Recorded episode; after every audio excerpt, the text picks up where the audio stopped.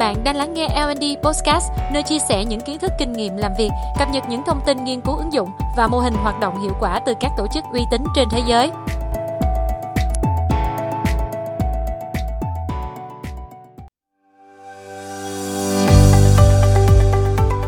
Xin chào các bạn, trong tập podcast ngày hôm nay, chúng ta sẽ cùng nhau tìm hiểu về 5 bước để đàm phán và thuyết phục thành công.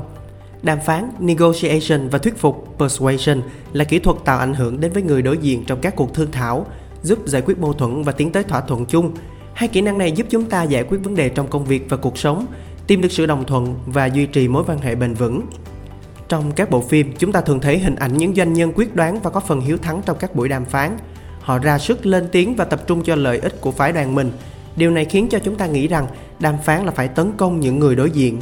Tuy nhiên, đàm phán không phải là áp đặt ý chí của mình lên người đối diện mà đó là việc chứng minh tại sao ý tưởng của chúng ta lại là điều tốt nhất, phục vụ cho lợi ích của cả hai bên. Dưới đây là 5 bước giúp bạn đàm phán và thuyết phục thành công. 1. Chuẩn bị những lập luận và trang bị kiến thức. Kiến thức là công cụ tối ưu giúp bạn thuyết phục người đối diện tin tưởng vào lập luận của mình. Bạn hãy tìm hiểu những thông tin về người tham gia cuộc đàm phán với bạn như là mong muốn, sự quan tâm của đối phương hoặc là động lực, bối cảnh, phong cách giao tiếp hoặc là những thách thức mà bạn có thể gặp phải trong cuộc đàm phán. Bạn cần thu thập thêm dữ liệu về các con số hoặc những câu chuyện tạo cảm xúc cho người đối diện để bảo vệ lập luận của mình. 2. Xây dựng mối quan hệ Xây dựng mối quan hệ với những người ở phía đối diện bằng cách tìm sở thích hay mối quan tâm chung với họ bởi vì chúng ta thường có xu hướng mở lòng với những người mình tin tưởng và có nhiều điểm chung. 3. Đặt câu hỏi trọng tâm. Bạn có thể trực tiếp đặt câu hỏi để tìm hiểu chính xác vấn đề mà người đối diện thực sự quan tâm. Cách này sẽ giúp bạn tiết kiệm thời gian và nhanh chóng tìm hiểu giải pháp phù hợp với cả hai bên. 4. Tìm kiếm những sự trùng lập Tìm kiếm sự trùng lập giữa đề xuất của bạn và mong muốn của người đối diện. Sau đó, chỉ rõ các điểm này để người đối diện hiểu rằng bạn đang đưa ra giải pháp phù hợp cho lợi ích của họ. Hãy hỏi bản thân rằng đề xuất của mình có thể giúp ích gì cho người đối diện hoặc làm thế nào để nhanh chóng đi đến thỏa thuận chung và tránh đổ vỡ. 5.